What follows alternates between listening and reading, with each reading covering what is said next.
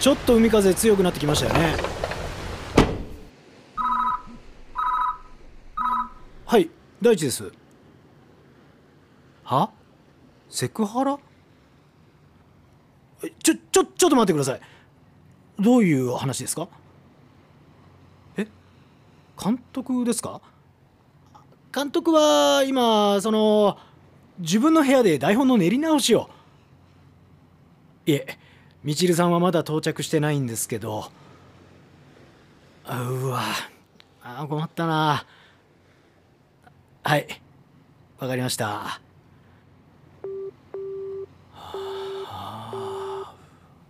どうしたの三河の海より深いため息まさしさん水はいはい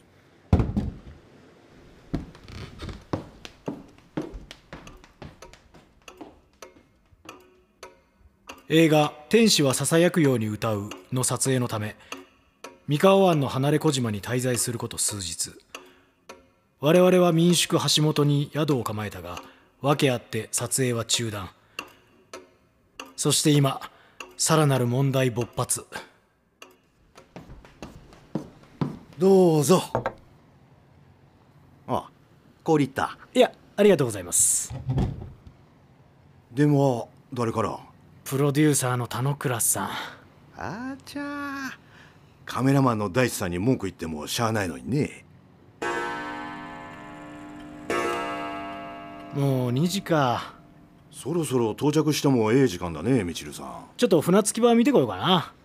敵前逃亡え大手シャトリ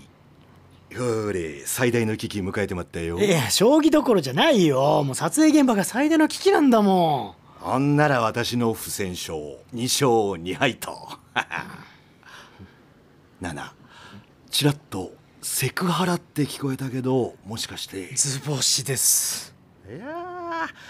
ー監督はお若いねうちのおふくろより3つ年上やのに監督は普通の年寄りじゃないから半年前まで20代の女性と一緒に暮らしてたんですよあおまけに別れた理由が性の不一致笑い事じゃないんだからもうちはイケオ料理が売りやのに朝っぱらからビフテキのご注文だでねうほんと2年前に心筋梗塞で生死の境をさまよってたなんて信じらんないっすよみちるさんお連れしましたのりおさんありがとこんにちはいらっしうわえ嘘まさしさんやだすっかりおじさんになっちゃって覚えております私のこと記憶の中ではすらーっと背の高いお兄さんのはずだったんだけどういつなんだっけ前にこの島に来たの小学6年の夏休み親子3人で旅行したのは最初で最後だったから思い出はあるのいろいろとりあえずお部屋の方にお荷物を2階ですよねあーん自分で持ちますからいやいや運ばせてください撮影ストップしてから何にもやることなくって運動不足でそうだのりおさんとは初対面なんだっけ元芸人の俳優今回の主演女優梶原真由美さんの亭主役初の大役に気合い入ってまー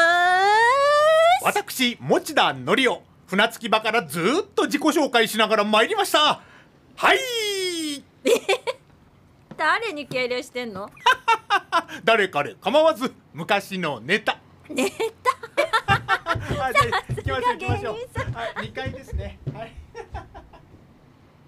やれやれ笑っていられるのも今のうちだぞ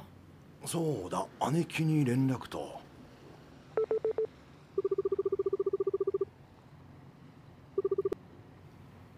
あもしもしああみちるさんが到着したで監督さんに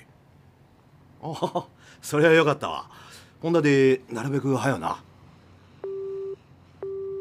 監督さんご機嫌なご様子みたいですそうですかまあ久しぶりに娘と顔を合わせるんだからなさてお風呂の準備でもすっか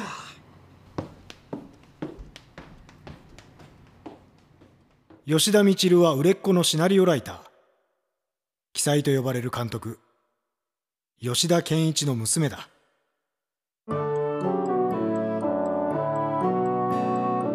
CBC ラジオドラマ特集みちるこの番組は岸本興業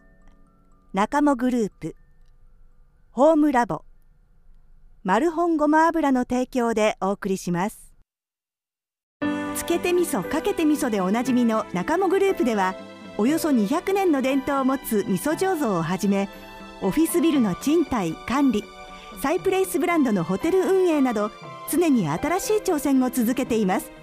これまでもこれからも地域の皆様と仲間グループです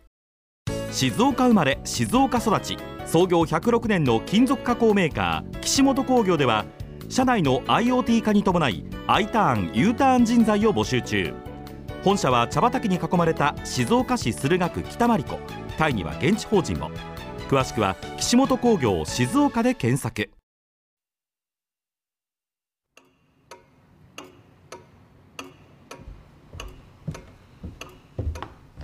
あの人まだタバコ吸ってんの覗いたの監督の部屋心臓に悪いって分かってんのに一応薬は毎日飲んでるみたいだけどどうせお酒もでしょ結局バカなんだよねあのさちょっと言いにくいんだけど本のことえなんて言ってたあ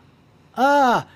あまあいろいろとお気に召さないわけだ記載としてはもうすぐ戻ってくるよさっきまさしさんが電話したからで撮影中断の原因は何だったのいろいろ噂は聞いてるんだけどどんな全然撮影が進まないってとにかくスケジュール通りに行かなくてスタッフもみんなピリピリしててさ俳優の出し時間も当たり前のように押しまくるから各事務所からクレームの嵐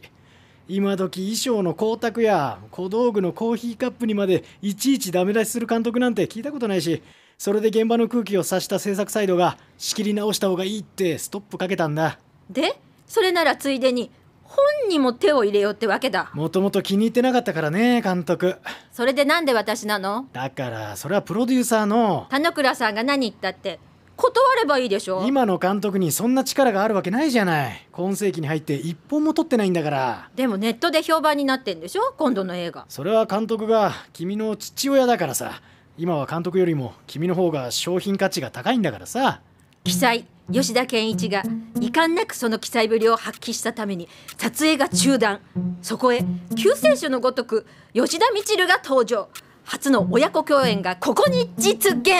そうそうそうその通り私は制作サイドの戦略に乗ったわけだバッカみたいに最初で最後の親孝行だよあのさ私親孝行がしたくってこの仕事引き受けたわけじゃないからだったらどうしてねえ記載はどこ行ったのは釣りあ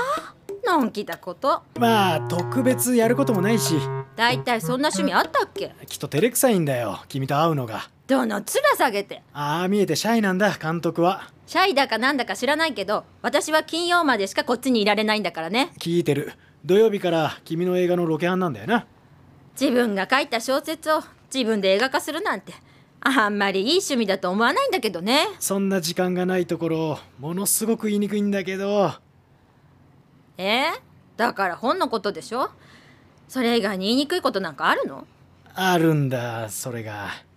嫌な予感しかしないんだけど君が到着する少し前に田之倉さんから連絡があってさ主演女優の梶原真由美がこの映画を降りるって言い出したんだえなんでセクハラ記載が梶原真由美に他に誰がいるんだようわあもう完全アウトだこれだから謝罪文を書いてもらいたいんだよなんで私が書く君にじゃなくて監督にわけないでしょ記載が、うんだから君から説得してほしいんだはあ自分で言えばいいじゃない一階のカメラマンが監督に言えるわけないだろうそんなこと頼むよ説得できるのは娘の君しかいないんだからで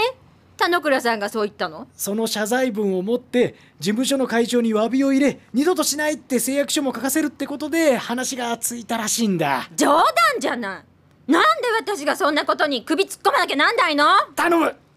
いやこの通り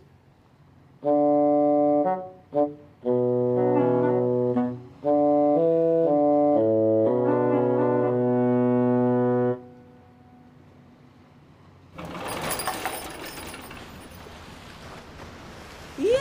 ー大量大量あお帰ってきたみちるさんようこそこんな遠くまではじめましてじゃないの覚えてないまさしの姉ゆきえですあまさし監督さんお戻りになったよ今お風呂の準備にすぐさばいてほしいのにほら今夜はこれで池作りすごいマダイ釣ったんすかええそこの魚屋でよう来てたのかどうだみちるはお前のことなんか覚えてなかったな私はよく覚えてますみちるさんは水色のショートパンツ履いてらして島にはそんな女の子いなかったしほんと可愛くてお世辞はいいから早く布団敷けはいはいほんじゃごゆっくり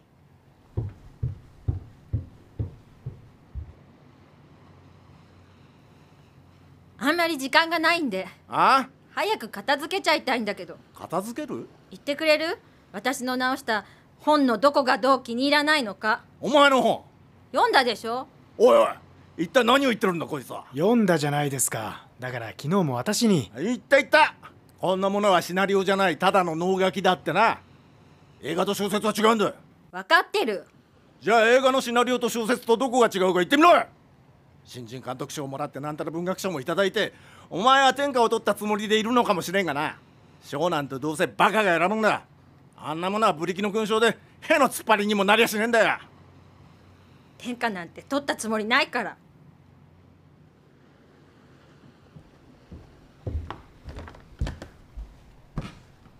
監督お布団敷きました飯時になったら起こしてくれ了解ですあほらほらそこお段になってますからお前が気をつけろもう変なとこ触らないでだからもうやめてもうできてるなあの二人まさか監督年いくつだと思ってんだよだって証拠りもなくまた主演女優に手出したんでしょそれは多分関係を迫ったとかじゃなくて監督が平気で口にする猥談とかが嫌だったとかそういうあれなんじゃないかな別に私には関係ないからいいんだけど謝罪文の件タイミング見計らってねそんなタイミングありませんからは私帰るなんだよ急にあの人私と本直しする気なんかないわけでしょきつい口調になるのは君を認めてる証拠だよ監督としては親ライオンが我が子を谷底に落とすみたいなあの人のこと親だと思ってないから悪いけど後で荷物送ってくれるじゃあちょちょっと待ってくれよ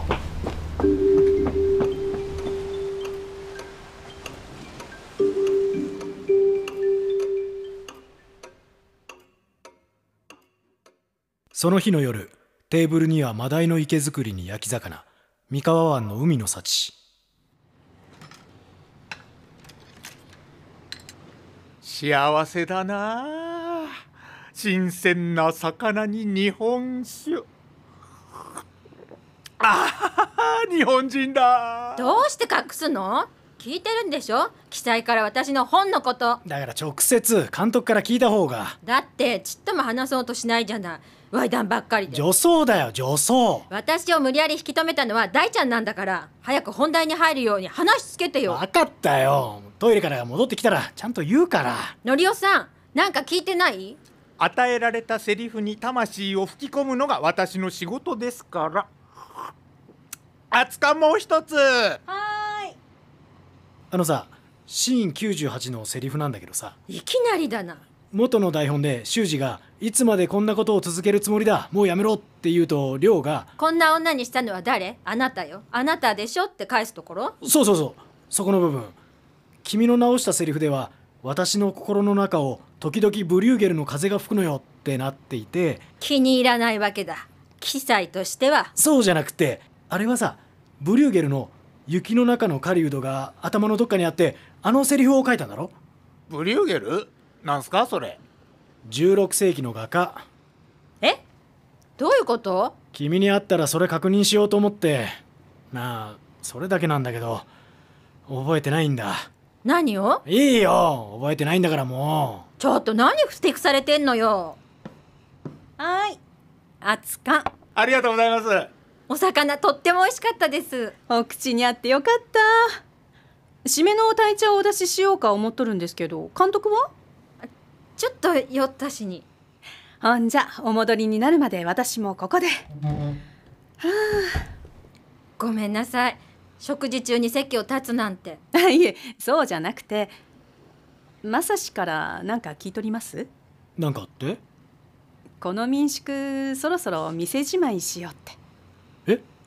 この宿畳んじゃうんですか客も来んしね来年の1月でここを始めてちょうど20年それまでは2人で力を合わせて頑張ろまいって話しとったんですけどそれもなかなか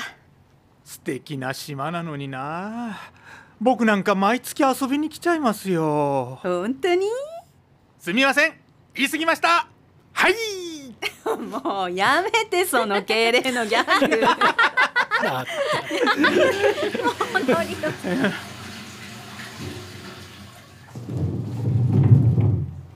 楽しそうだなお前らあいえゆき会いたかったんだはいはいいい子だからお席についておい酒今から締めの鯛茶を飯はいいでももう今夜は随分乗りよ調理場行って酒持ってこいはいあダメよいいからお前は黙ってここに座ってろ随分ご機嫌だことゆきお前いくつになった忘れました忘れるほど年食っちゃいないだろうしかし女は年じゃない油だ魚と同じで油の乗りが悪いのはダメだなぜだかわかるか油の足りない女は不干渉なんだだからどんな男と寝てそもんな話聞くためにわざわざ来たんじゃないんだけどいい声してるなもう一度言ってみろ面白くないか俺の話は彼女時間がないんですよお話ししたはずですけど年取ると忘れるんだよどうでもいいことは今週末に次の仕事が入ってるんで金曜までしかいられないんですなるほどこっちはさっさとやっつけてとこういうわけだそうじゃなくてハイジお前みちるの通訳かいえおい売れっ子になったからっていい気になるなよなってないそんなに売れてもいないし23日もありゃ十分だと思ってんのか軽く見てるのか俺を俺の仕事を尊敬してる映画監督としてのあなたのことはそれであの本がだからどこがどう悪いのかを教えてほしいって言ってるでしょあれよテーブルの上片付けろはいあいいのいいの私の仕事なんだからお前は俺の隣に座ってろはいはい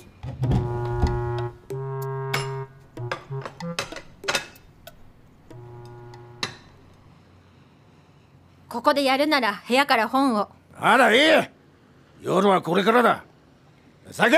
これからお仕事でしょだから血の巡りをよくするんだよこの島には病院はないんですよ発作が起きてしまったこうらなったら泳いで海を渡るよおいつけうん人がこんなに心配してるのにうんもう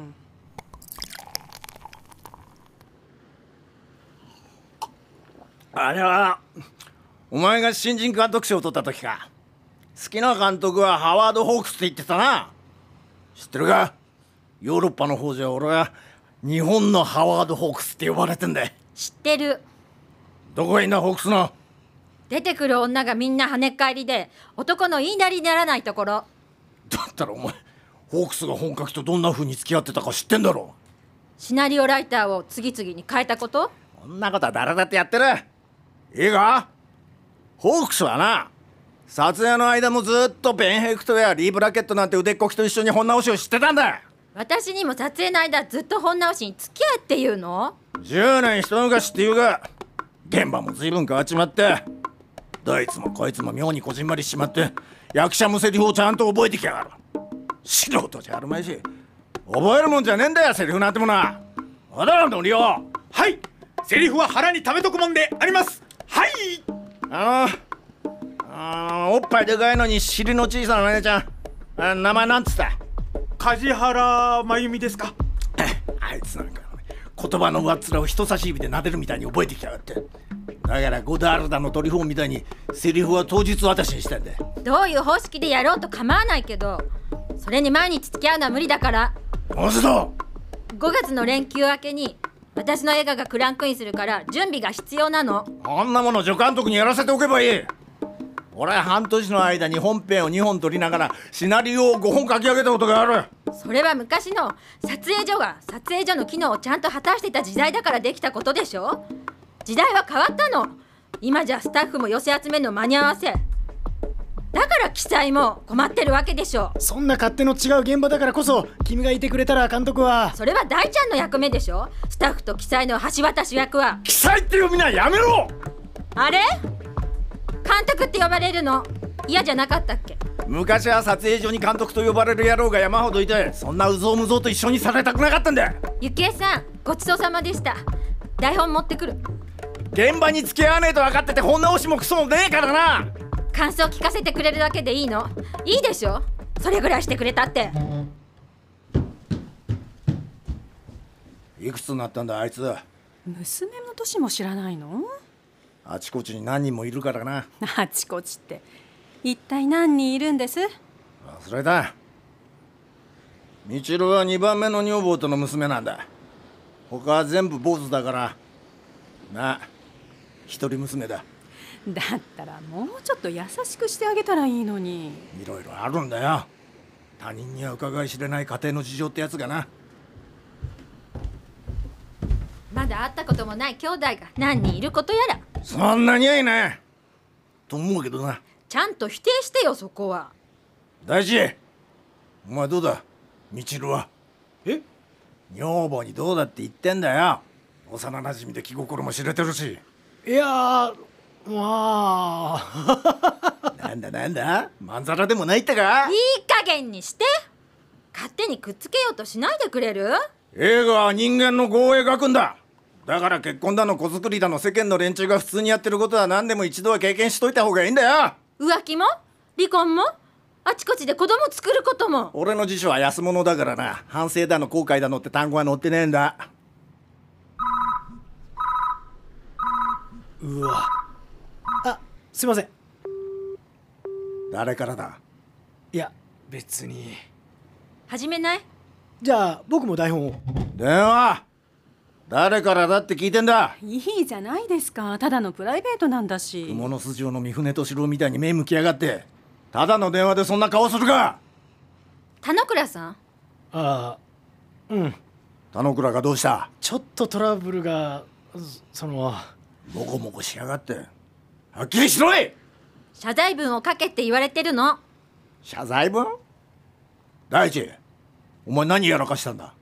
いや書くのは僕ではなくて記載が書くの俺が田之倉にどうしてセクハラされちゃって怒ってるからあ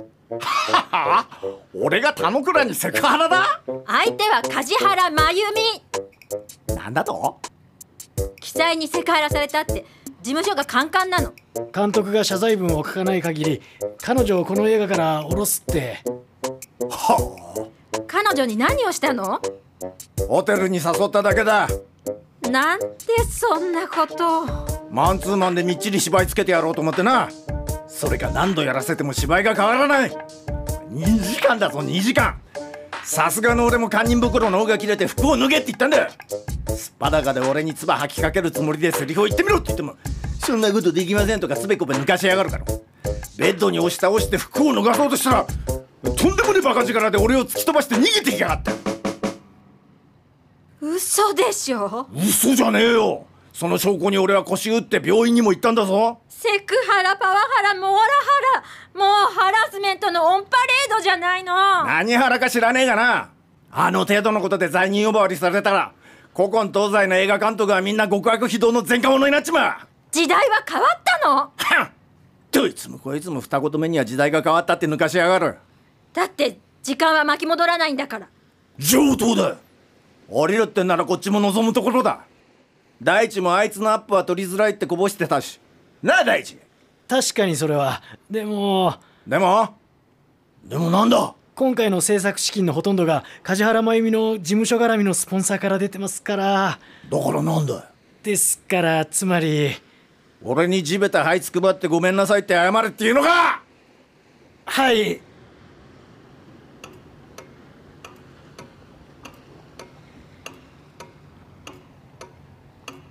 分かっただったら俺が降りる監督あのくらいにそう伝えろ監督そんなこと言わないでくださいよお気持ちはよくわかりますでも恥ずかしながら私だって今度の映画に役者生命をかけてるんです心配するな俺が降りたと聞いたら暇を持て余してるハイエナどもが我先にと手を挙げるさ監督監督そんな声出すな高校球児かお前は本当にそれでいいんですかしょうがない次の機会を待つさ待つのはもう慣れっこだ甘い今度の仕事降りたら二度と記者にオファーなんか来ないどうしてそれがわからないの お前は占いもできるのかただでさえトラブルメーカーだってみんなから煙たがられてるのよおまけに年も年だしなんで次があるって思えるの何すかしたこと抜かしてんのばっかじゃないのみんなから不死鳥だとか言われてその気になって最後の映画なのあなたにとってこれが謝罪文ぐらい書けるでしょ書きなさいよ書いてみんなの世間の笑い者になって晒し者にされてワイドショーのいいネタにされたらいいじゃないだってあなたはそうやってこれまで生きてきたんでしょ愛人にナイフで刺された愛人に子供が生まれたまた結婚また離婚家族は捨てたが席は抜かないあなたの過去の栄光はそんなスキャンダル抜きには語れないわけでしょ今さら何ビビってんのよ書きなさいよ謝罪文書いて屈辱にまみれて堂々と恥知らずの海を渡ってあの世に行けばいいじゃないやめてなんで外したの当てたらいいでしょほらここ貴様監督ダメです話せバカ野郎まさしちょっとお願お前らの出る幕じゃないんだ話せちょっとここてください監督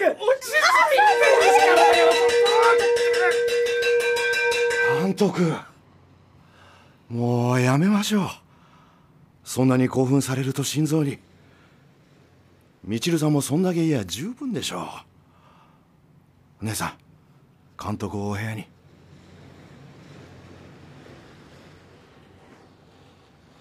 悪かったな少し飲みすぎたさあ行きましょう明日の朝一番で帰るからああ元気でなさあはい行きますよ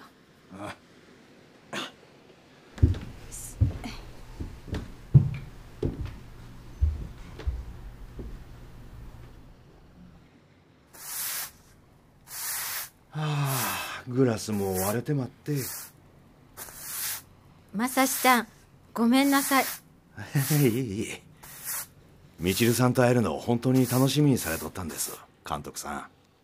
そうかしらええ口には出さへんかったけどだけどあれはないよ監督にあの世に行けばいいだなんて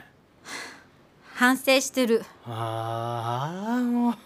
田之倉さんになんて報告すればいいんだ俺降りないからあの人え大丈夫よさっきのはポーズあの程度のことで放り出すほどバカじゃないならいいんだけど体茶どうされます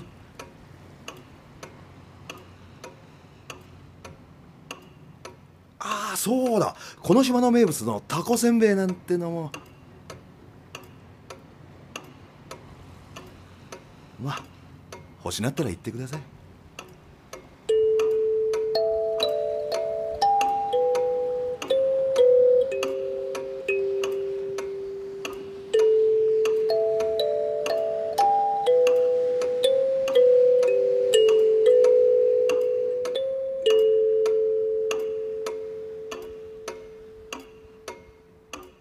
どのくらい時間が経ったのかわからない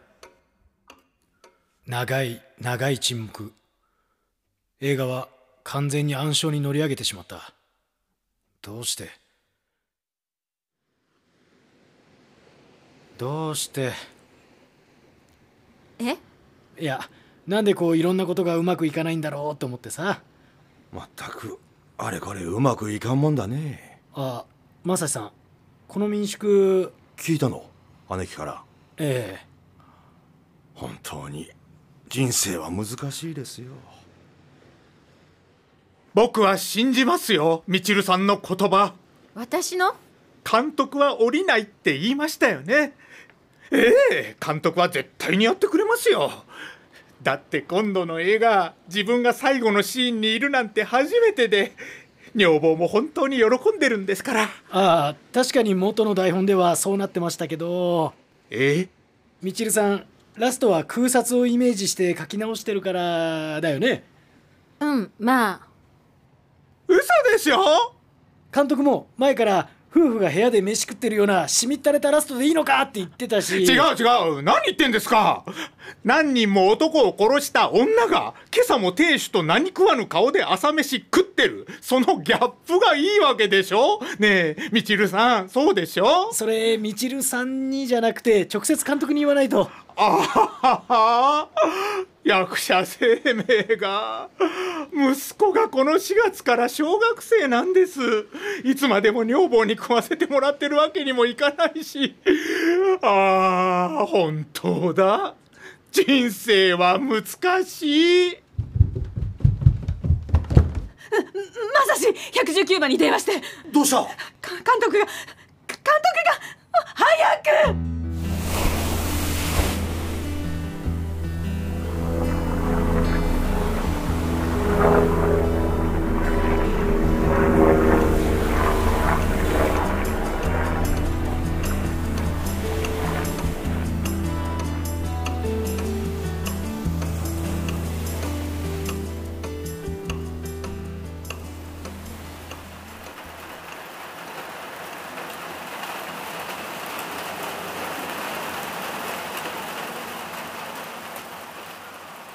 監督が倒れて1週間雨はずっと降り続いている誰かの涙雨なのかそれとも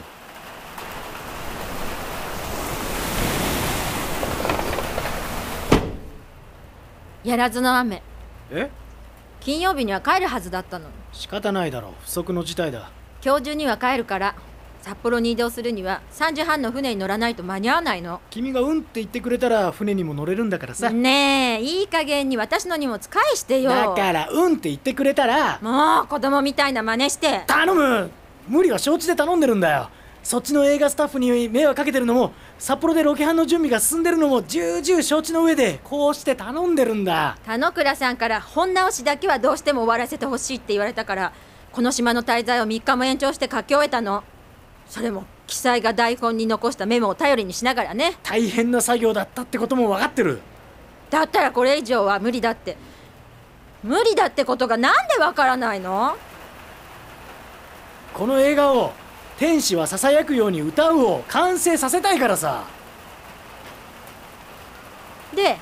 記載の代わりに私に監督しろってのあの吉田健一がハリウッドに行っても俺流を曲げなかった吉田健一が総監督でいいからって自分はお飾りで構わないって2歩も3歩も引いたんだ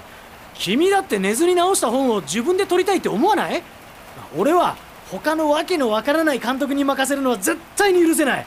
この作品を撮るのは君以外に存在しないんだよ記載が自分で取ればいいじゃない何言ってんだよもう監督は無理じゃないか周りが勝手にそう決めてるだけでしょ無理なんだよ医者だってそう言ってんだからこれまでだって無理を通してきた人よあの人は君は病院に行っていないからそんなことが言えるんだよ何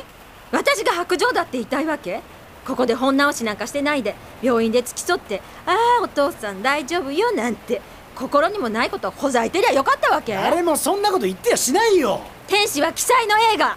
私の映画じゃない意地誤解しないで意地とか恨みつらみで監督を引き継がないって言ってるんじゃないの言葉あの人の言葉が監督の言葉古い映画雑誌に載ってたインタビュー仕事は話が来た順番にするようにしてる後からいくらいい仕事の話が来たからってそっちに飛びつくのは最低の人間がすることだちょっと見直しちゃっただからそう思った自分を裏切りたくないのだからって大ちゃんは病院に通っていつまで寝てんだって記載のお尻叩いてりゃいいのよみちるさん監督さんがこっち向かっとるみたいです監督がここにのりおさんから今連絡が海が見たくなったって大丈夫なのかな連れ出しちゃってこの島の名物のタコせんべいこれかじりながら待っとってくださいでも船の時間がこの雨だで時刻表通りにはまあちょっと時間ありますまったくやらずの雨だあもう来た早いお月で傘傘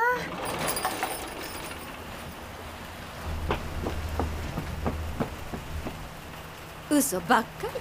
りえ海が見たいだなんてこんな雨なのに見たかったのは娘の顔かな酒でも飲みたくなったのよ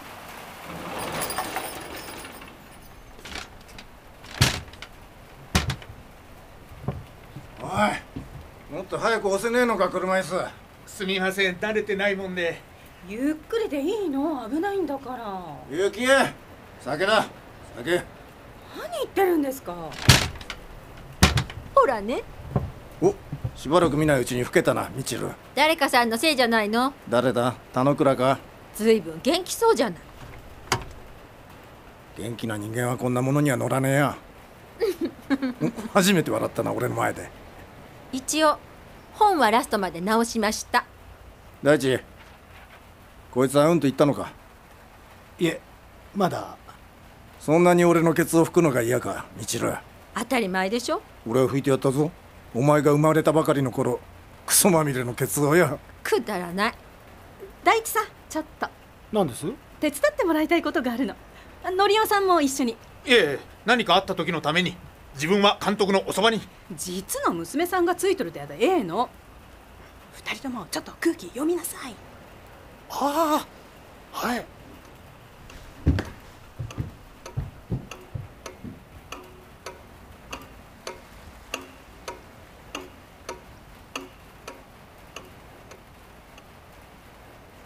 やっぱりいいな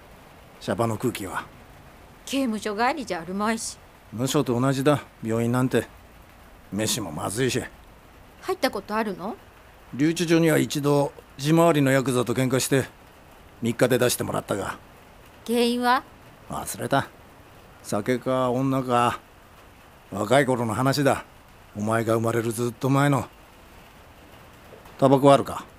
何言ってるの病院じゃ吸わせてくれないんだ私吸わないからタコせんべいならあるけどいらんこの島の名物なんだって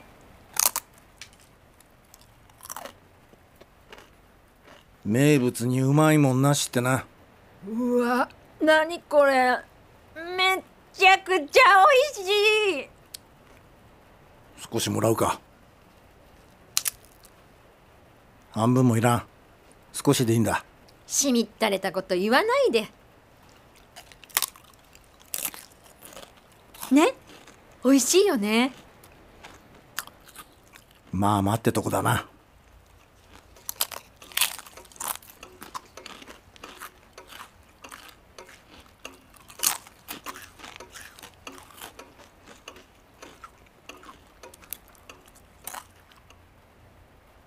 ラストシーンはどう変えたんだあなたの指示とは少し違うけど素直じゃねえなお前は人気のない波打ち際ヒロインの亮が娘の手を引いて歩いてくるところは同じでも歌歌ってるのは亮じゃなくって娘の方なのどっちが歌っても構わないが最後くらい誰か歌わないとな天使をささやくように歌うっていうタイトルなんだからそれで何を歌わせようかって考えたんだけど童謡でも歌わせるのか私がそんな低俗なこと考えると思うそうかお前は人文学の作家先生だからな私は町の子って知ってる昔誰かさんがよく歌ってた東京キッドって映画の中で歌うんだ美空ひばりが違う別の映画の挿入歌よ私ネットで検索したものそうだったかなあの私は町の子が寮の殺された父親のお箱なのだったら前もってどっかに女がそれを歌ってるシーンを入れなきゃならない分かってる釈迦に説法か最後の殺しに行くところでバックに流すの大丈夫か昔の東映のヤクザ映画みたいにならないかそうなるかどうかは監督の腕次第でしょそりゃそうだあとは記載のアイデアと同じでその歌声をかき消すかのように上空から悪党たちを乗せたヘリの音が近づいてくるうん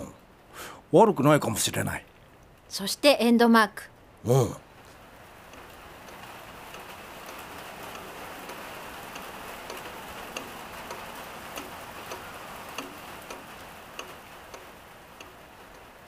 どうしてもダメか何のこと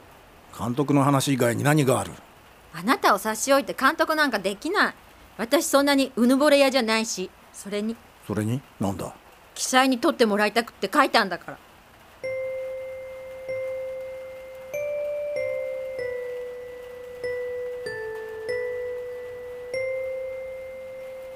だったらしょうがない一巻の終わりだなめでたしめでたしと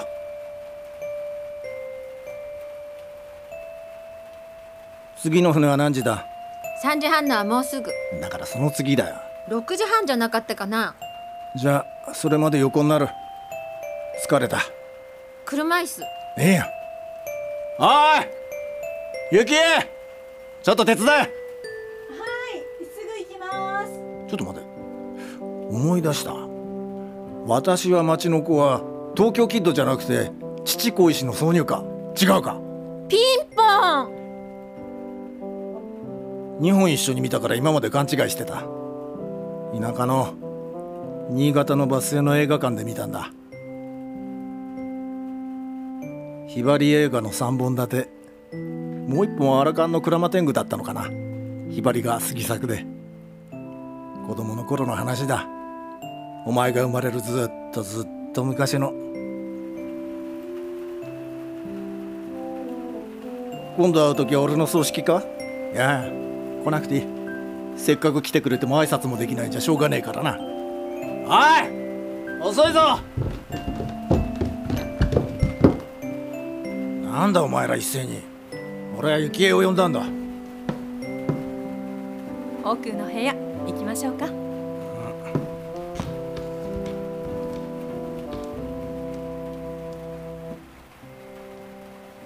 私は町の子巷の子窓に明かりが灯る頃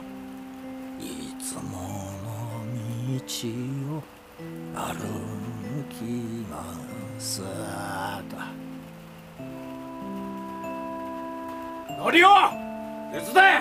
えはいただいまはい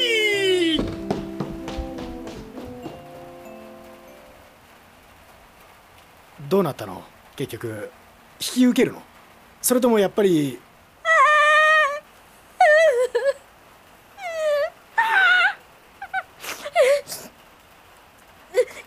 おいいやどうしたんだよどうして泣いてんのすっきりした何があったの忘れただから大ちゃんも忘れて私帰る聞きたいことがあるんだもう時間ないしシーン98の寮のセリフブリューゲルそうあれは中学の時君が俺の部屋の本棚にあったブリューゲルの画集を取り出してキスしたんでしょその後覚えてたんだ思い出したのでもあのセリフ刻ったらしいからカットしたさようならみちる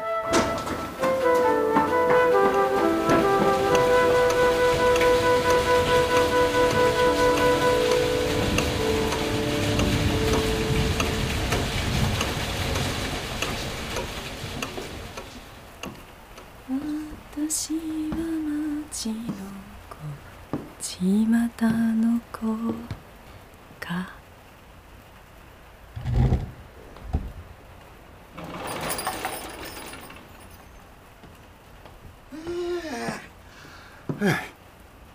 姉さん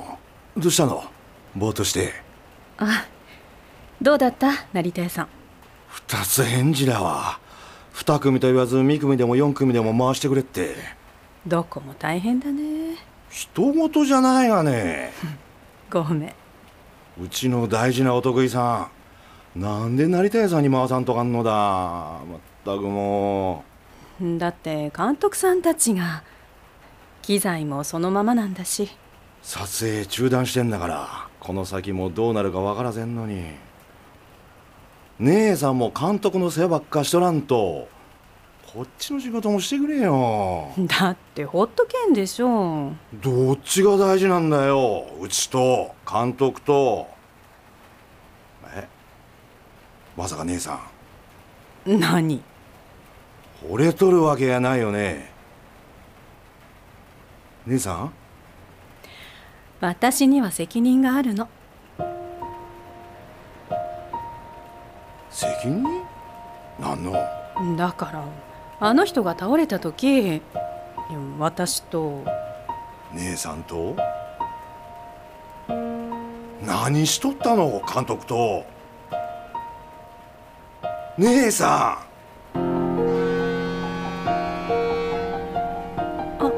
船が出た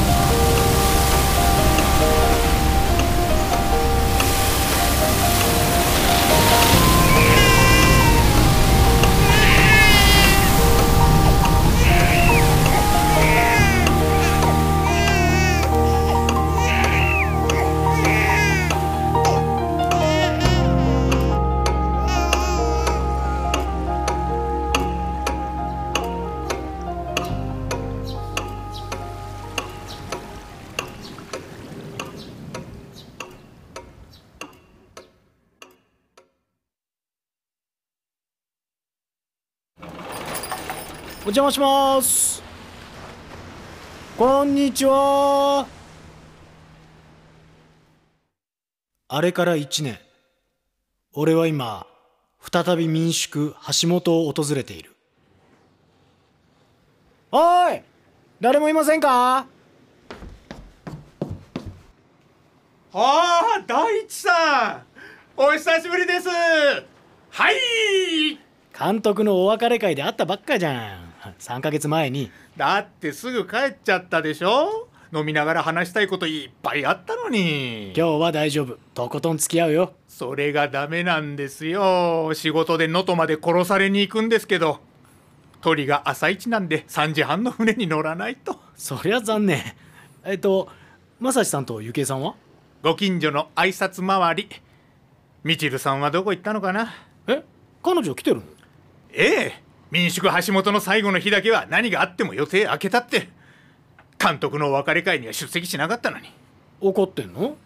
だって娘が顔を出さないなんていい会だったのに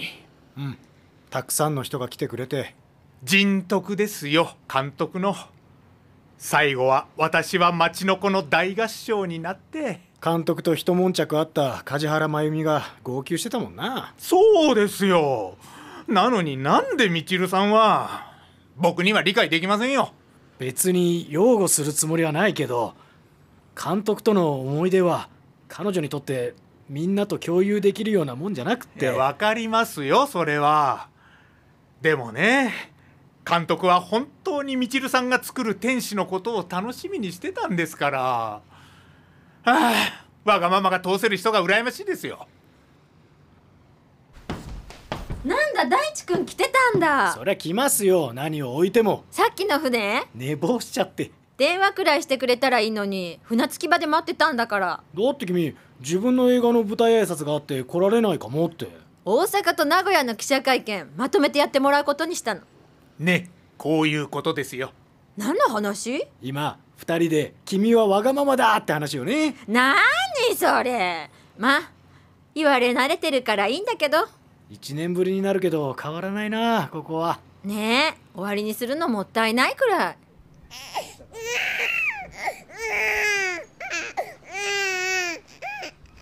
あ赤ん坊ゆきえさんのさっきまで寝てたんだけど生まれて3ヶ月男の子だっけそう名前はタイガ監督に似てるんですよこれが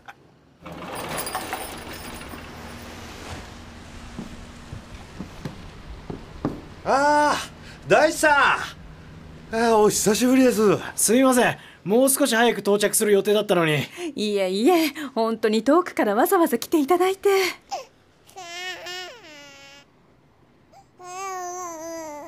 おいおい赤ん坊泣いとるミルクミルクタイガーすぐ行く大河か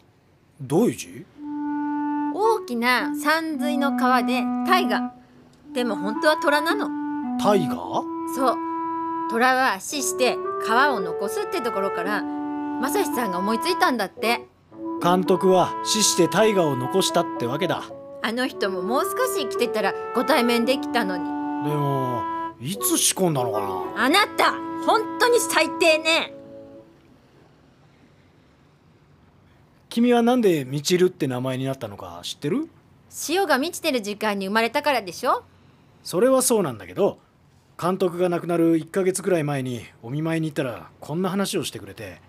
どんな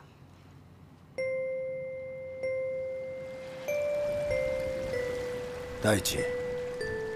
お前波の音を聞くとなんだか懐かしい気持ちにならないかそれはお前だけじゃない人間はみんなそうなんだなぜだかわかるかそれはな母親の体内で流れる血液の音と波の寄せる音が似てるからなんだだから波の音を聞くと誰でもみんな昔母親の腹の中にいた時のことを思い出して懐かしさに駆られるんだみちるって名前は父親のことは忘れてもいいが母親は大事にしろって意味でつけたんだがなあいつはみちるじゃなくて津波だな俺のことを飲み込んでしまいやがったあんな大きな人飲み込めないわよそれから最後にもう一つ監督に頼まれた何君のことを頼むってどどういうことそれ真意はよくわからないけど頼まれても困るわけでしょ大ちゃんもいやまあ私だって困るし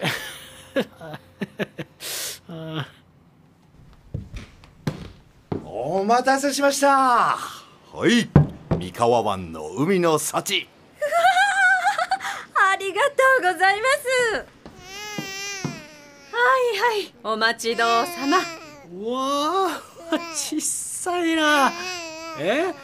監督より断然可愛いよ当たり前でしょバカそれでは皆さんビールを持っていただいてまさしさんご挨拶をは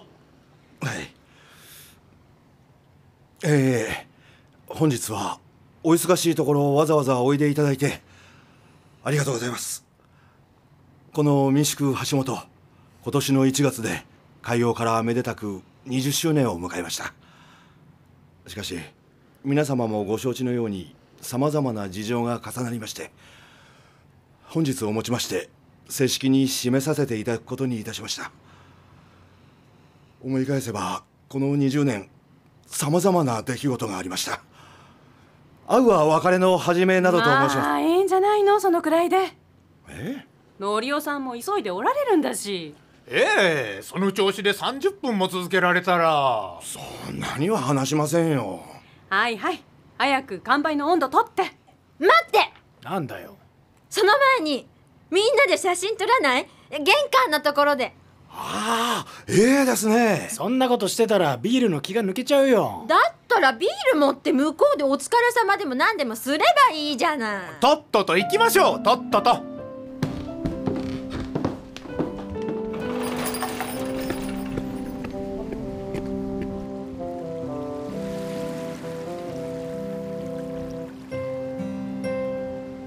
あれどうした忘れ物お骨それ監督のそうあの人のあちこちにいるご家族にお分けして幸恵さんが最後そっか持ってきたんだ先に行っててすぐ行くからあ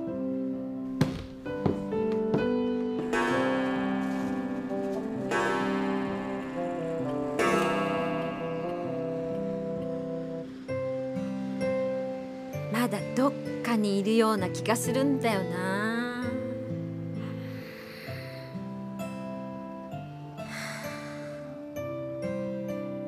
はいるはずないかあの人はここにいるんだからこんなに小さくなっちゃって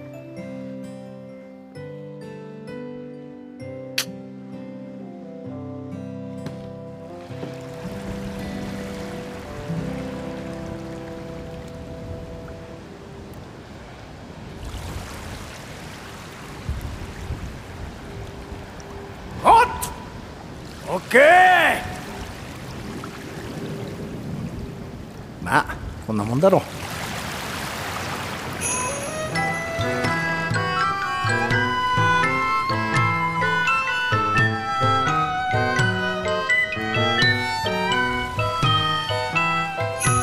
私は街のこちまたの子窓に明かりが灯る頃いつもの道を歩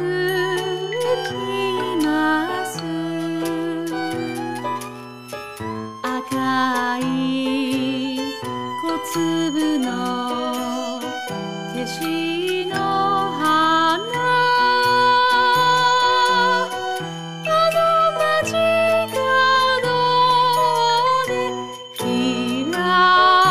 きます CBC ラジオドラマ特集「みちる」原作監修竹内十一郎脚色佃典彦出演佐野史郎広岡百合子渡部正行末吉浩二棚橋正則石黒忍音楽野々山真奈子フライングドクター with 宮田麻美ナレーションは小高直子でしたなおこのドラマはフィクションです